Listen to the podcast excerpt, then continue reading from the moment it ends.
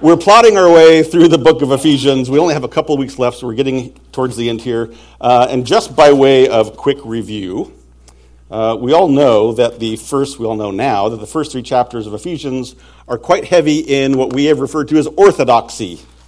It's literally dripping with the nectar of truth regarding our salvation. It's available to all who believe by God's grace alone, through our active faith alone, in Christ and his sacrifice alone. And as a result of our salvation, we are all now members of this one body, this one global, ageless, timeless body. We're joined together, we're being joined together into a dwelling place for God by the Spirit, and this supreme gift of God's grace is available to all, Jew and Gentile alike. That's the first three chapters. Then we get to the second four chapters, and the focus starts to change from uh, Paul providing a proper understanding of the gospel to giving us kind of a blueprint for how we are to properly live according to the gospel. We transition from orthodoxy to orthopraxy, from right thinking to right living, and that order is important. Salvation by faith comes first. Our good works, our right living does not save us. So Paul's given us, given us very practical advice, even some do's and don'ts, which we all like because we don't have to think that way. Just tell us what we need to do. But the real goal for Paul here is to help draw us into the right attitude for right living. Not just give us a list to follow. So, our new life, our, our new saved life, our new gospel, spirit filled life should result in a growing awareness that we now have a new family, we have new responsibilities, we have a new purpose, and our life should be ordered according to those new goals. So we are to walk, he says repeatedly, in an altogether new manner. And we're going to pick that up again this morning, chapter 5, verses 15 to 21. Look carefully then how you walk, not as unwise, but as wise, making the best use of the time, because the days are evil. Therefore, do not be foolish, but understand what the will of the Lord is, and do not get drunk with wine, for that is debauchery but be filled with the Spirit, addressing one another in psalms and hymns and spiritual songs, singing and making melody to the Lord with your heart, giving thanks always and for everything to God the Father in the name of our Lord Jesus Christ, submitting to one another out of reverence for Christ. I get these passages, there's like 11 sermons right there just in that. We're going to try to get it all down into one today, so we better pray before we get started. Father God, again, we're grateful for the chance to gather here together this morning as part of the, the one local body, understanding that we're part of a, a, one global body, all, all part of the believers of, of Jesus Christ. And Lord, I thank you um, that we have the opportunity to, to spend time in your word this morning. I pray that as we go through these, uh, an, another somewhat challenging section, that we have ears to hear. Um, this is going to find different application for all of us, Lord. And I pray that we are all listening to the Spirit that lives in us to know where we need to land on some of these issues. I pray for clarity for what we receive from your word and, and an open heart and mind to hear it and receive it. We thank you for overall for your love for us. In Jesus' name, amen.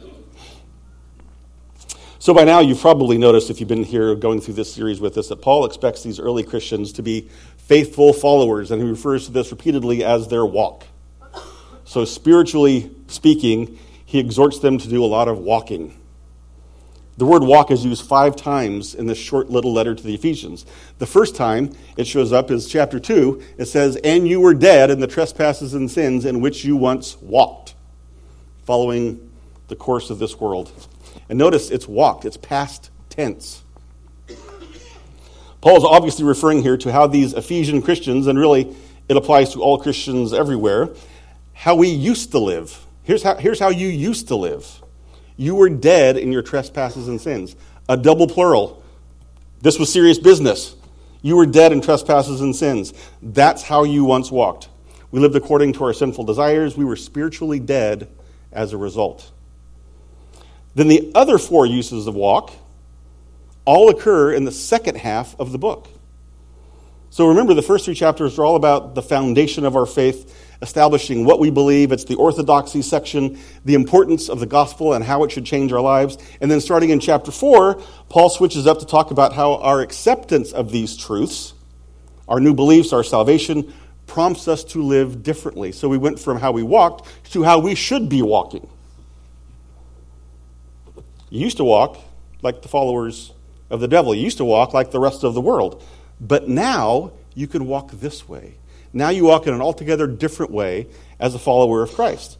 And if you think about Paul's use here, I, I actually found this very encouraging this week because Paul's emphasis is not on how we used to live. He's, call, he's not calling us out on our past sins. He's not pointing his finger at all of us saying, Sander, Sander, Sander, you guys used to be so bad.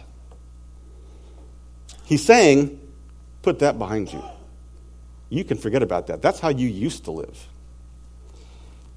That's the old you. Here is the new you. You have a better life you can live, you have a better life you can enjoy. And this is part of the glory and joy of our, of our salvation. It's not about who we were, it's about who we can be. It's about who we're called to be, who we can be now as a result of the grace of Christ and the gift of the Holy Spirit. Now that we're thinking rightly, we can live rightly. Or we can try. Because Paul makes this further distinction about how we are now to live. And he says you can either live wisely or you can live unwisely. And in the context here, I don't think it's really difficult to figure out which side he which he attributes to which side. In, in the previous verse that Al covered last week, he just said, Awake, O sleeper, arise from the dead. So this just reinforces the argument that the old way of living, the way we used to walk, that led to our spiritual death. The pre Jesus you Spiritual death. That's where you're headed. But living for Christ, you're now reborn. Living as a Christ follower, you're saved from the spiritual consequences of death. This is the wise choice to follow Jesus. It's pretty clear. To have Christ shining on us, to have the Spirit living in and through us, that's the wise choice.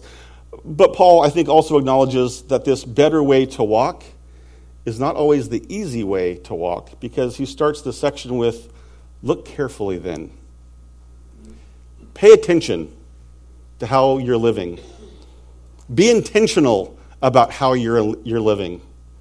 Be wise. Make good choices. Which parent has not said that to their teenager leaving the house?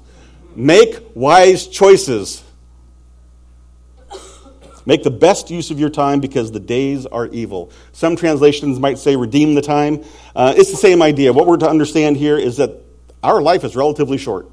And the older you get, the more you realize how relatively short life is. And if, if Jesus has called us to, to good works, which we're told repeatedly he has, it's why we're created, then we only have a limited amount of time to get stuff done. We need to take every opportunity to do those good works to live up to our preordained purpose.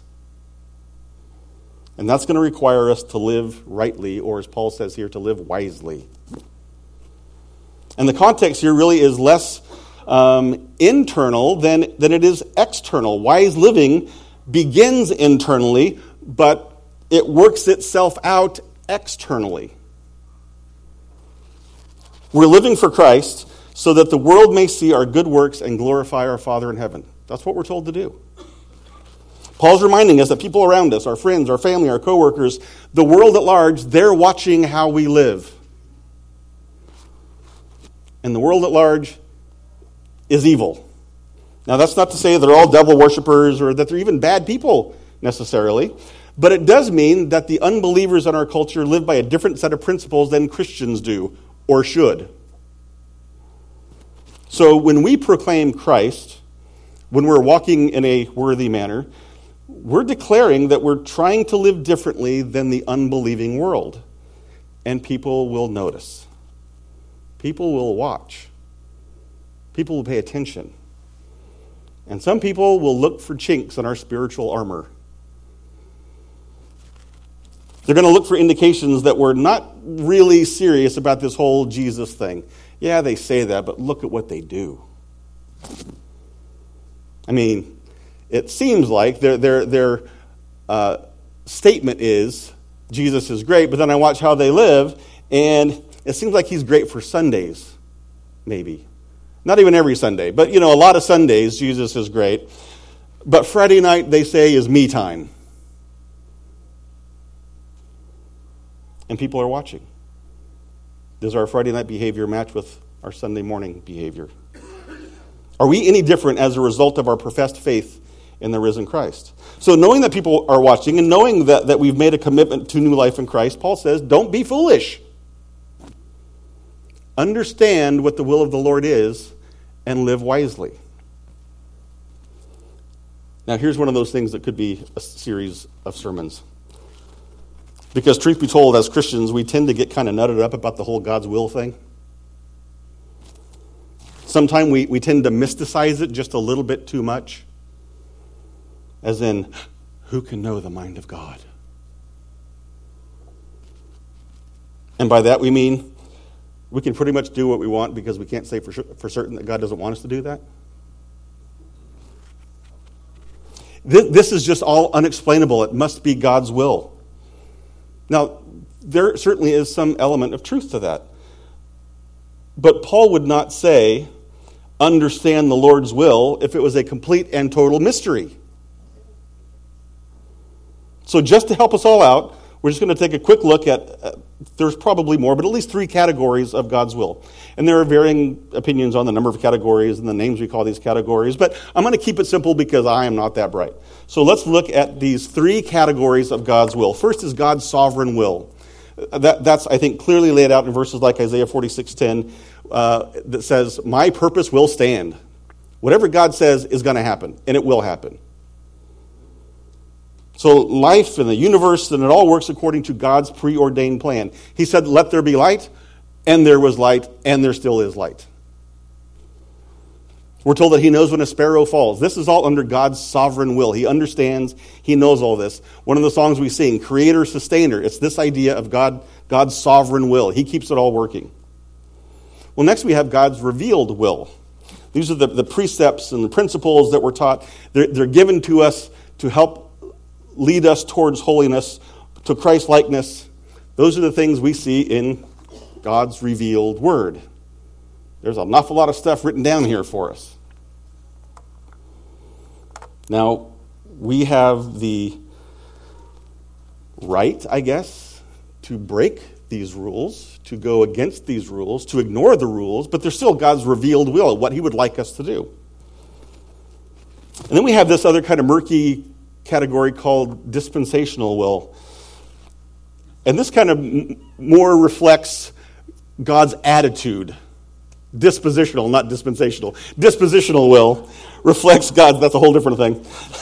whole nother series of sermons. Uh, dispositional will reflects God's attitude. Um, it, it's often a result of the consequences of people ignoring his revealed will. will. It's stuff God has to do that he'd rather not do. It's, it's punishing people. Again, like a parent, if you've had to punish your kids, you'd rather not spank a, a, a three year old, but you have to every once in a while. Well, you don't have to, but you could. So, the, these are the things that, that bring no pleasure to the Lord. Uh, like, there's a lot of Old Testament wrath of God type stuff. It's part of his dispositional will. He wants none to perish, we're told, but he knows that many will. They will ignore the gospel message. But for God to be gracious and merciful, and just, he has to do some things that he would rather not do, but it also, it's part of his will. So the, the first and the third categories here are re- really harder for us to understand as mere mortals. We're created in his image, but we're not God. We don't have the mind of God. We don't think like God. We don't understand all the stuff that God understands. We just like to think we do. But in our text here, Paul is referring to the revealed will category. He's not telling us that we have to all of a sudden discover all of God's big plans and best kept secrets. I mean, believe me, I got questions when I get, when I get to heaven. I got things I don't understand. But what, what Paul is telling us to understand, what he's calling on us to follow, is what we do know about the will of God. For example, 1 Peter 2:15 says, "For this is the will of God, that by doing good you should put to silence the ignorance of foolish people." 1 Thessalonians 4, "For this is the will of God, your sanctification, that you abstain from sexual immorality." 1 Thessalonians 5, "Rejoice always, pray without ceasing, give thanks in all circumstances, for this is the will of God." We're seeing a pattern here, right? There's a lot of will of God stuff. For this is the will of my Father, that everyone who looks on the Son and believes in him should have eternal life, and I will raise him up on the last day. Micah 6 8. He has told you, O man, what is good, and what does the Lord require of you but to do justice, to love kindness, and to walk humbly with your God. we can't say we don't know what the will of God is in these areas. It's clear. And this is just a sampling of God's revealed word, his revealed will that we find in Scripture. Now, again, there, there are elements of God's will that are absolutely mysterious and well above our pay grade. But there's a lot he has told us. There's a lot that has been revealed to us. And even as Paul is writing this, this letter to the church in Ephesians, he's laid out a whole other a whole list of other things that we should be paying attention to. We're told to live with humility, gentleness, peace, love, maintain the unity of spirit and the bond of peace. Live up to your calling, live up to your giftedness. Don't walk as the Gentiles do. Don't practice sensuality and greed and all other kinds of impurity, but rather speak truth in love. We got a lot of stuff. We know what God's will is, and in most areas of our life, it's, it's quite clear if we're looking for it. He's given us a whole guide on how to live rightly, and this is all God's will for us. We don't have to guess at it. We don't have to sit around in some kind of spiritual vegetative state waiting for an angel to land on our La-Z-Boy saying, This is God's will for you. He wrote a lot of it down. So put down the Cheetos, take a shower, and get on with it. Here it is do this stuff, avoid this stuff and get after it because the time is short. Days are evil. Don't waste your time. Don't be foolish because here's what God's will is for each of us. As followers of Christ, here's what God's will is. So, as Paul is giving us more to consider as to how we are to live, these following instructions in this section really kind of fit into three different categories as I see it. The first part of God's will for us is joyful living. But we're talking about real, genuine, joy of the Lord type stuff, not the cheap imitation stuff that we often settle for. And so Paul gives us some examples of what that looks like. Do not get drunk with wine, for that is debauchery, but be filled with the Spirit, addressing one another in psalms and hymns and spiritual songs, singing and making melody, to the Lord with your heart. Do not get drunk with wine. Seems out of place. Seems odd here, doesn't it?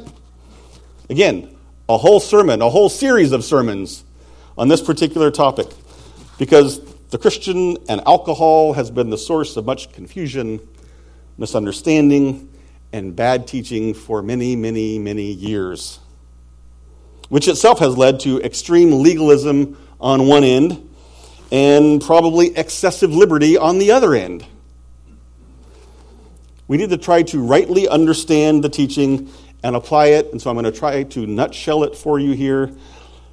But check me, check me out on this. Go, go home and study and call me out if I've gotten it wrong.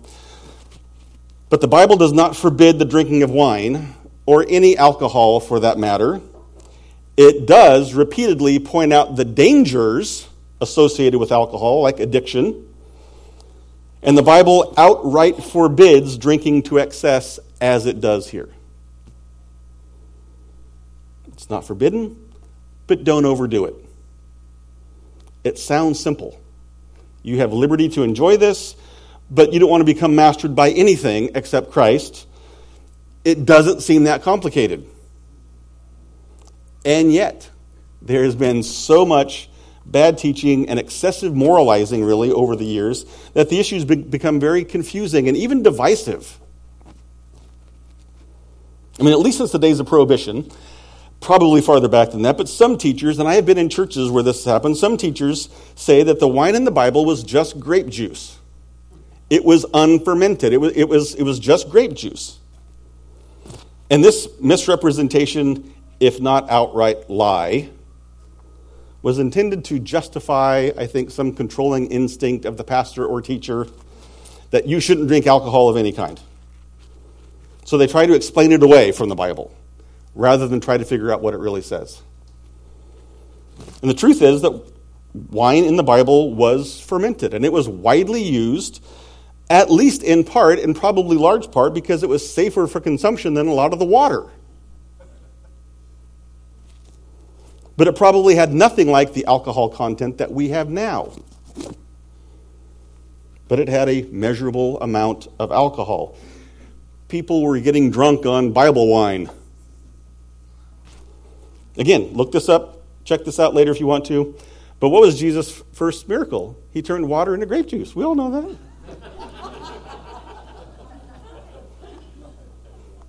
Not what it says. Jesus turned water into wine. Wine was needed for a good wedding, and Jesus turned water into wine. And I'm guessing it was good wine.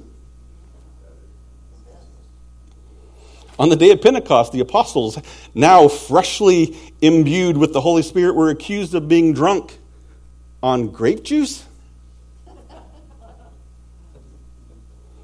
The Nazarite vow includes not touching any alcohol. That's an indication of them being set apart, of having made these special vows for Christ. And it seems to indicate that if not drinking alcohol was an indication of being set apart from everyone else, then everyone else must have been drinking alcohol. That's logic. That throws a lot of us. I know.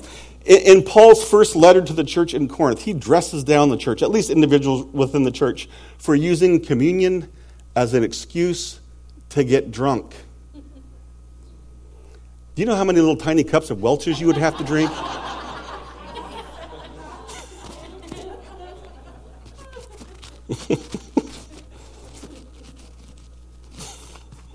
little tiny cups strewn about the church and so bad teaching for whatever purpose has led some to fabricate this whole moral system of ought nots that are not in the bible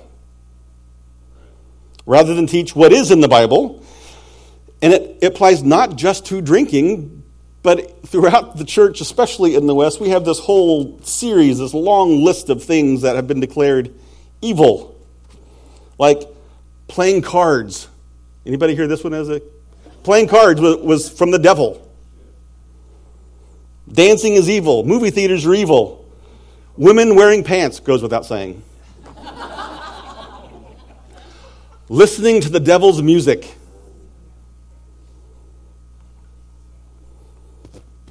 To live wisely, we are instructed to follow the revealed will of the Lord, his written principles, not some arbitrary man made code of Pharisaical religiosity. I'm having bumper stickers made of that one.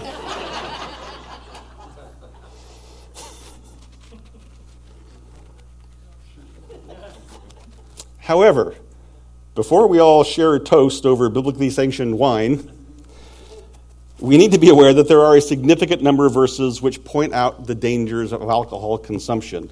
Our goal here is moderation, wise choice making. Proverbs 21 says, Wine is a mocker, drink, strong drink, a brawler, and whoever is led astray by it is not wise. This is Proverbs. It's the wisdom book. It knows. We should pay attention to this. We know, for example, that Noah got drunk, did not end well. Lot got drunk, did not end well. Paul starts this section by saying, Live wisely, and here we read, that being led astray by alcohol is unwise. Or if you really want to get into it, Proverbs 23 says, Who has woe? Who has sorrow? Who has strife? Who has complaining? Who has wounds without cause? Who has redness of eyes? Those who tarry long over wine, those who go, those who go to try mixed wine. Do not look at wine when it's red, when it sparkles in the cup and goes down smoothly. In the end, it bites like a serpent and stings like an adder. Your eyes will see strange things, and your heart utter perverse things. You will be like one who lies down in the midst of the sea, like one who lies on the top of a mast. They struck me, you will say, but I was not hurt. They beat me, but I did not feel it. When shall I wake? I must have another drink. now, I know none of you have ever drank to excess, but this is kind of what it's like if you do. It's not a real wholesome picture. This makes clear the potential danger of becoming too reliant on drink. Woe and strife and sorrow. And the irony here is, I think that so many people try to find joy or peace or contentment in a glass. And Proverbs says all that does is multiply our problems. So, Paul's point here, in, in, in, this context of the other verses, all the ones we've looked at, Paul's point here is you can enjoy God's gifts, even alcohol, but not to excess. Don't get drunk. That is debauchery. That's a sin. It's a lie. It does not do what you think it will do. And it ends up controlling you. So don't be, don't be controlled by anything but Christ. Don't be filled with wine or, or cheap imitations of sensual pleasure of any kind, that is not the source of your joy. Don't get drunk, but be filled with the Spirit. There is the source of our joy. That's the goal of the Christian. When we're filled with the Spirit, another gift as a result of our salvation, we have this new life which is being supported by a new spirit, and we won't need these cheap imitation feel goodism of strong drink or whatever other sensual pleasures tempt us. We will have the real deal. We will have the joy of the Lord, which allows us, really causes us, to address one another with psalms, hymns, and spiritual songs. We're led to make melody to the Lord with our heart. This is just another part of joyful living. It makes us sing. Some of us really well, and then others of us really want to sing. The spirit filled heart makes us want to sing to the Lord from the heart. So, this needs a little explanation too. According to this, the songs that we sing ought to be indicative of the joy we find in the Lord. Our songs should be God honoring and God praising. And, and, Paul gives us a, list of, of what I think are kind of different categories of songs here. Psalms is exactly what we think it is. It's, it's a reference to the book of Psalms. It was, it's a psalter, it's a collection of inspired songs. Songs of praise. Even the Psalms of sorrow and lament all tend to end in praise or worship. They focus on the attributes of God and, and how He alone is praiseworthy. They're collected in the Holy Book. They're available to all believers at all times. The Psalms connect us with the one body from all church ages. We all share a songbook. The tunes may change, but the doctrine and the meaning should remain. Now, a hymn is another uh, type of song of praise or thanksgiving, and it gives honor to God also the best hymns, the ones that last, are scripture based as well. They teach us doctrine. And the hymn has been part of the church since the beginning. We're told that after the Last Supper, Jesus and the disciples sang a hymn before they departed. It's, it's part of a normal Christian gathering. But hymns, I think, tend to be a little more culturally dependent. So the, the, uh, a hymn written in Morocco may be less pleasing to our ears than something written in the UK or in America, or you know, different chord structures and different tones, and that maybe they just don't translate as well. Some of the older hymns that we're familiar with even suffer a little bit from just changing language. Most of us don't use a lot of these and thous anymore, so we make modifications as we go. But the doctrine is still solid. The teaching is still sound.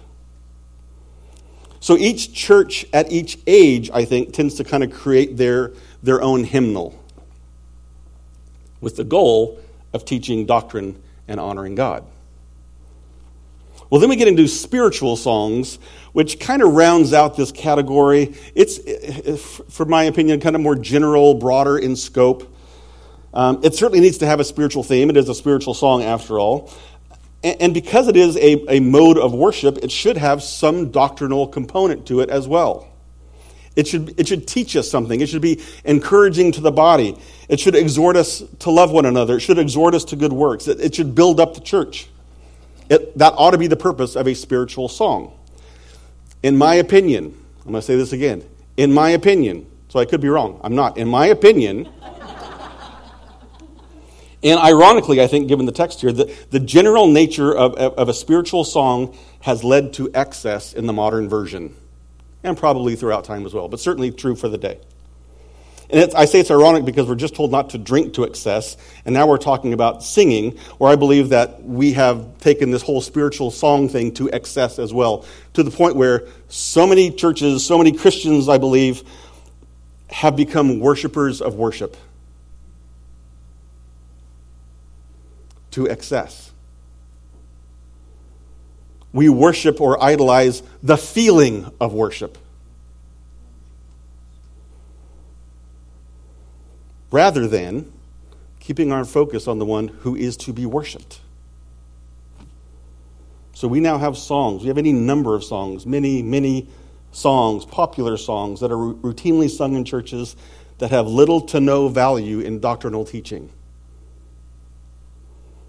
Little to no value in, in encouraging or exhorting or worshiping Jesus. Many songs that are nothing more than spiritual navel gazing. I mean, Jesus is great and all, but let me tell you how I feel about him in this 11 minute emotional regurgitation. Let me give you an example. I'm not trying to offend anyone, but I probably will. You call me out upon the waters, the great unknown where feet may fail, and there I find you in the mystery, in oceans deep, my faith will stand. And I will call upon your name and keep my eyes above the waves. When oceans rise, my soul will rest in your embrace, for I am yours and you are mine. And then, like ad nauseum for 10 more minutes. This just goes. Now, I will grant you, there may be circumstances, there may be times, maybe you've had a rough day, you're driving home, this comes on the radio, or, or you pop it in your CD player, and, and you find this soothing, calming, helpful to some degree. Fine, I have no problem with that. My concern is this is not a congregational worship song. This is not a song that exhorts or encourages or teaches the church. It is not a song that proclaims the attributes of God or Jesus. It kind of seems like a love song to a lifeguard.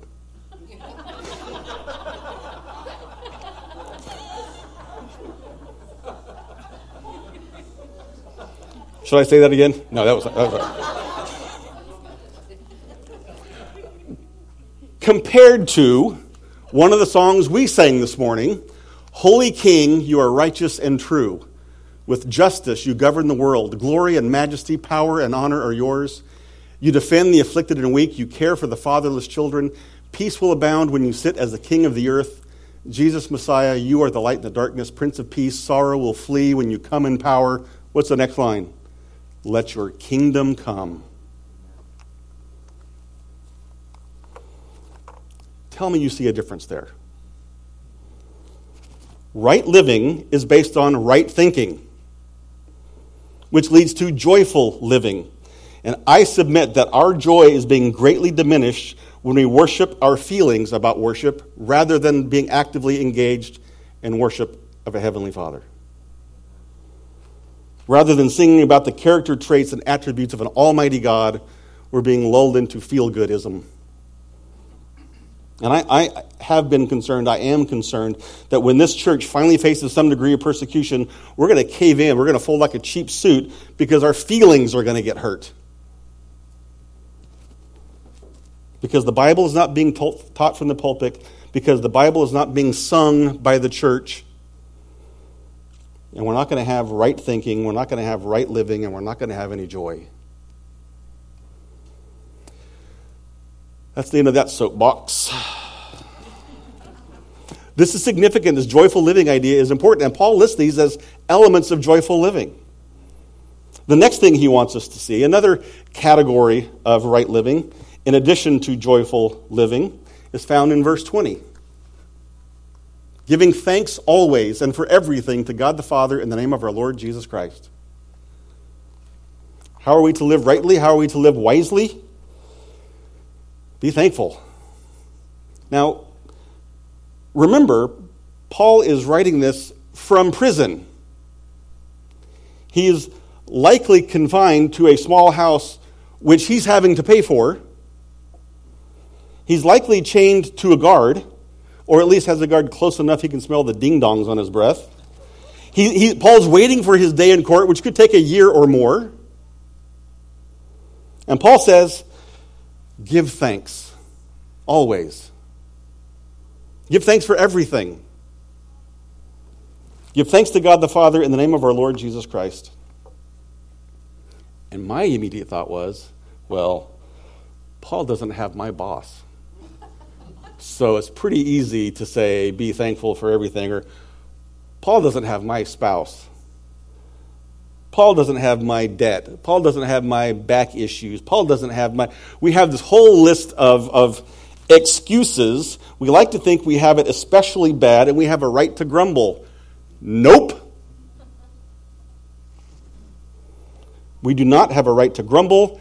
We have a responsibility to be grateful. And I'm with you on this one.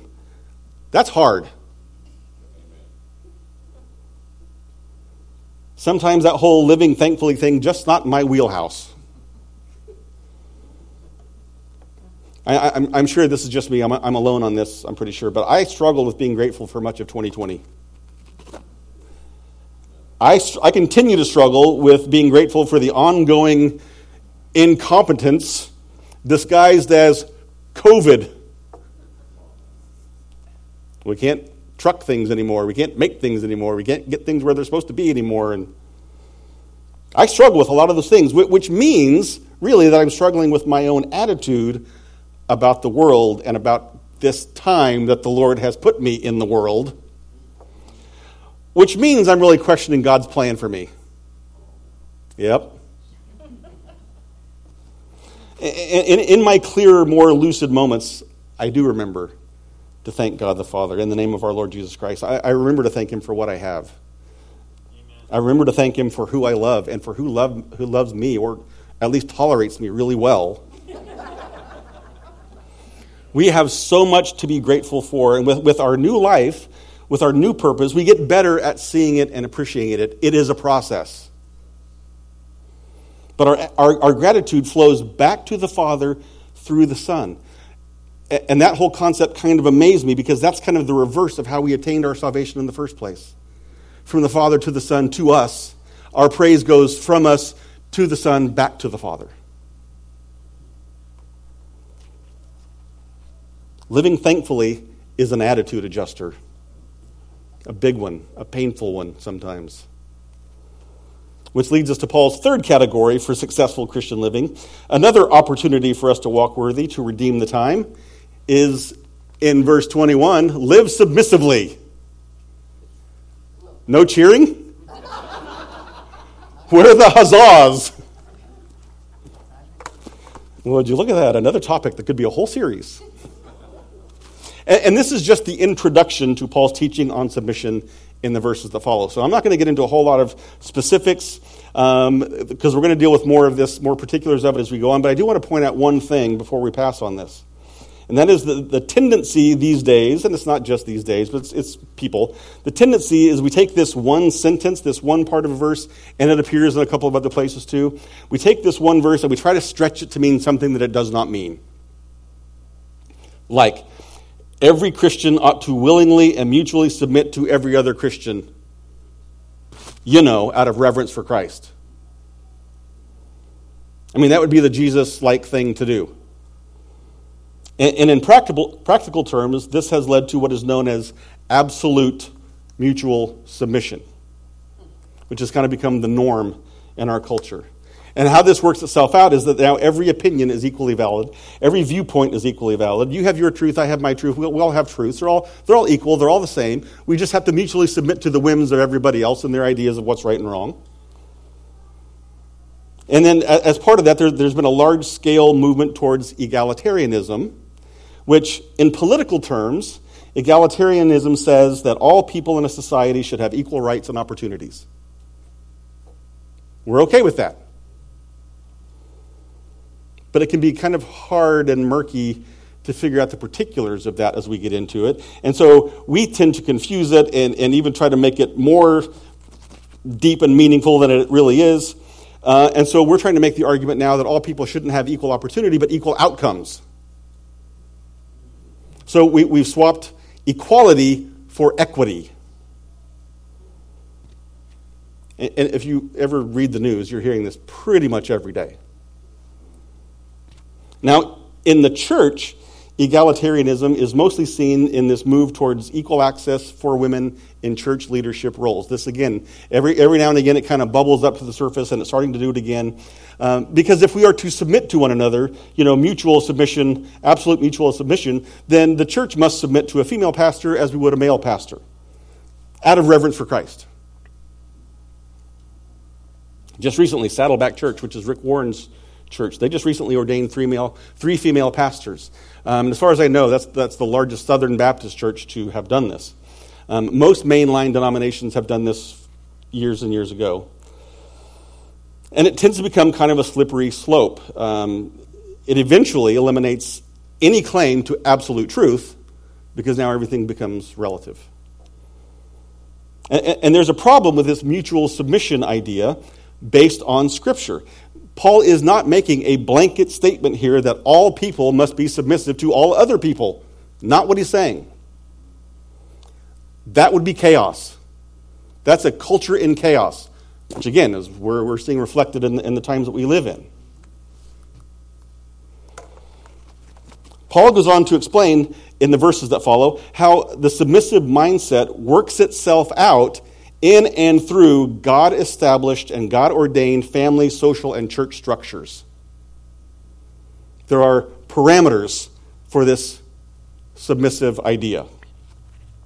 So, in the verses that follow over the next few weeks, we're going to look at um, how this works itself out in, in between husbands and wives, um, children and their parents, masters and servants. There are frameworks offered to help define appropriate submission. It's not a submissive free for all, but it's mutual submission within the constraints of God's ordered society. And I understand this can be hard to hear. And so we, we, we fight against it. We try to explain it away. Again, like these other verses in the Bible that we're not comfortable with, we try to make them seem less than they are, or sometimes more than they are. We, we, we as a people, create straw man arguments so we can knock them over and feel good about our resistance to submission. Uh, we, we, come up with things like patriarchy to describe the church and then knock down everything that has anything to do with patriarchy. And it, it's a whole system that has developed against what is God's teaching. So we need to understand it rightly. This is just the opening part of how this is going to unfold. But this is also why Paul says if we're going to have this heart of submission, if we're going to live out live our days wisely, we need to submit out of reverence for Christ. And, and what he means by this here, I think, is that Jesus submitted to the Father because that was the plan. That's what was needed. If we truly want to be Christ like, then we ought to follow Jesus' lead. Jesus was God, but in the form of Jesus, he did not think equality with God was a thing to be grasped. Because that wasn't the plan. He submitted to the will of the Father. He even asked, is there not a better way? Isn't there like a plan B we could go to? But he submitted to the will of the Father. So, so Jesus submitted to the beatings and the mockery. He submitted to the lashes and the crown of thorns. He submitted to the cross. Now, it might have looked like to the crowd watching that he was submitting to the Roman and Jewish leaders. He didn't care how it looked. Jesus was submitting to his Father. And as a result, we now all have equal opportunity, equal access to salvation because God so loved the world. We all have equal access to a new life. And with this new life, with the, the power of the Spirit, we are called to live, we can live joyfully, thankfully, and submissively. Let's pray.